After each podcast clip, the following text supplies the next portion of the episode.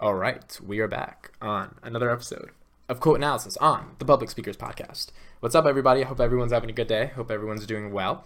Uh, this quote is an interesting quote. Maybe I might rant a little bit because I do like this quote. I actually teach a um, public speaking class at one of the organizations that I work with, and I start off a lot of my introduction to public speaking with the concept that is in this quote that I'm going to talk about.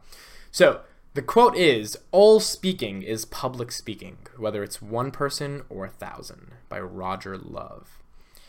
This is a pretty good quote. Um, so I generally agree with this. So this may be like, I guess we have to sort of define public speaking for this, right? So, like, is public speaking, do we need a quantifiable amount that's more than one in the public in order for it to be public speaking? Some people would say yes. I would say no. I, the reason I would say all speaking is public speaking is whether it's one person, whether it's a thousand people, whether it's no people, you are still in the public. Um, and what I mean by the public, I guess the public is like everyone watching or like a, group of people or, or, like if we semantically define it it's in an area where it's more open and people are there to watch i don't think that's public speaking i think public speaking is a much more introspective question about um, talking to yourself and and finding your inner voice. And and once you find that inner voice, that communication technique becomes intrinsically public speaking, whether you're speaking to one or a thousand. Um, in the context of public speaking, I think if you're speaking to your employer, I think if you're speaking to your parents, if you're speaking to a teacher, if you're speaking to one person that is and you're trying to communicate something to that person that is public speaking. That one person is your public. Even if you guys are in a room where there is no public that is the public that you are speaking to.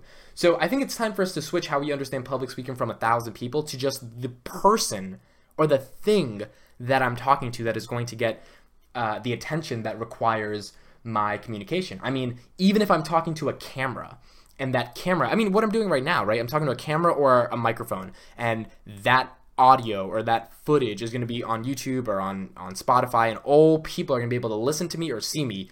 Isn't that public speaking?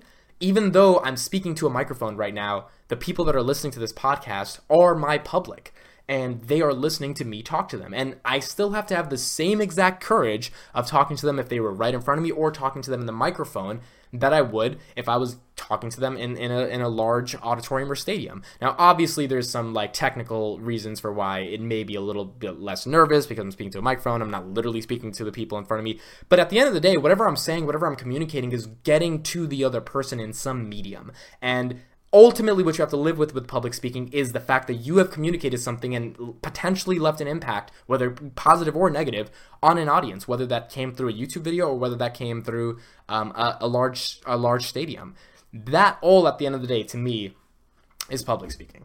Um, and really, we need to understand public speaking as a, a, a, skill that is vital in every aspect of our lives, especially when we're talking to even one person. I mean, if you're talking to an employer to get a new raise on your job, that's public speaking, right? You have to get up the courage. You have to be able to take the risk. You have to not worry about what other people care. Then you have to leave an impact on that employer that allows them to say, okay, yes, you do deserve the raise. I mean, all of the components of public speaking, which involves risk taking, impacting people, uh, finding your inner voice so that you don't care about what other people have to think about what you're trying to say, all of that to me is not exclusive to just a group of people in a stadium. Um, I think that's a very uh, sort of archaic definition of how we understand the concept of public speaking writ large.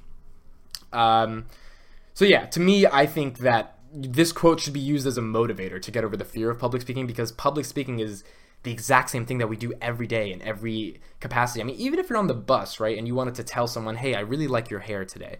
That is public speaking, believe it or not. You are talking to that person and forget, let's say there's no one on the bus, right? Forget the crowd. The fact that you are bringing up a conversation interpersonally with somebody is public speaking. It is the act of communication and they are your public that you are speaking to and you are taking that risk to give them a compliment in this scenario, um, which I think is it just a, a smaller subset of like a large stadium type of public speaking gig.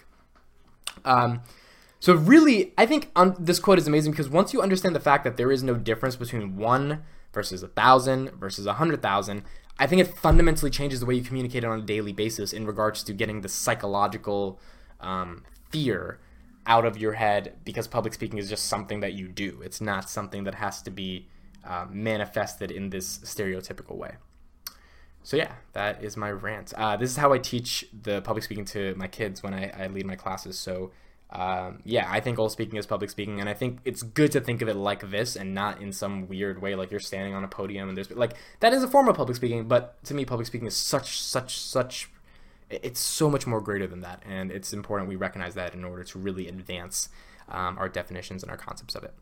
So yeah, thank you guys for listening to this episode of Quote Analysis. I'll see you on the next one. Let me know what you think. Follow me on Instagram. If you're watching, if you're listening to the podcast, please let me know you are in some way. You don't have to subscribe, you don't have to follow. I just want to know who you are and who's listening because like I don't know any of my listeners. I don't have those advanced analytics on on Anchor yet, which is like where I distribute the podcast. So if you're listening, please let me know. Thank you. I'll see you guys next time.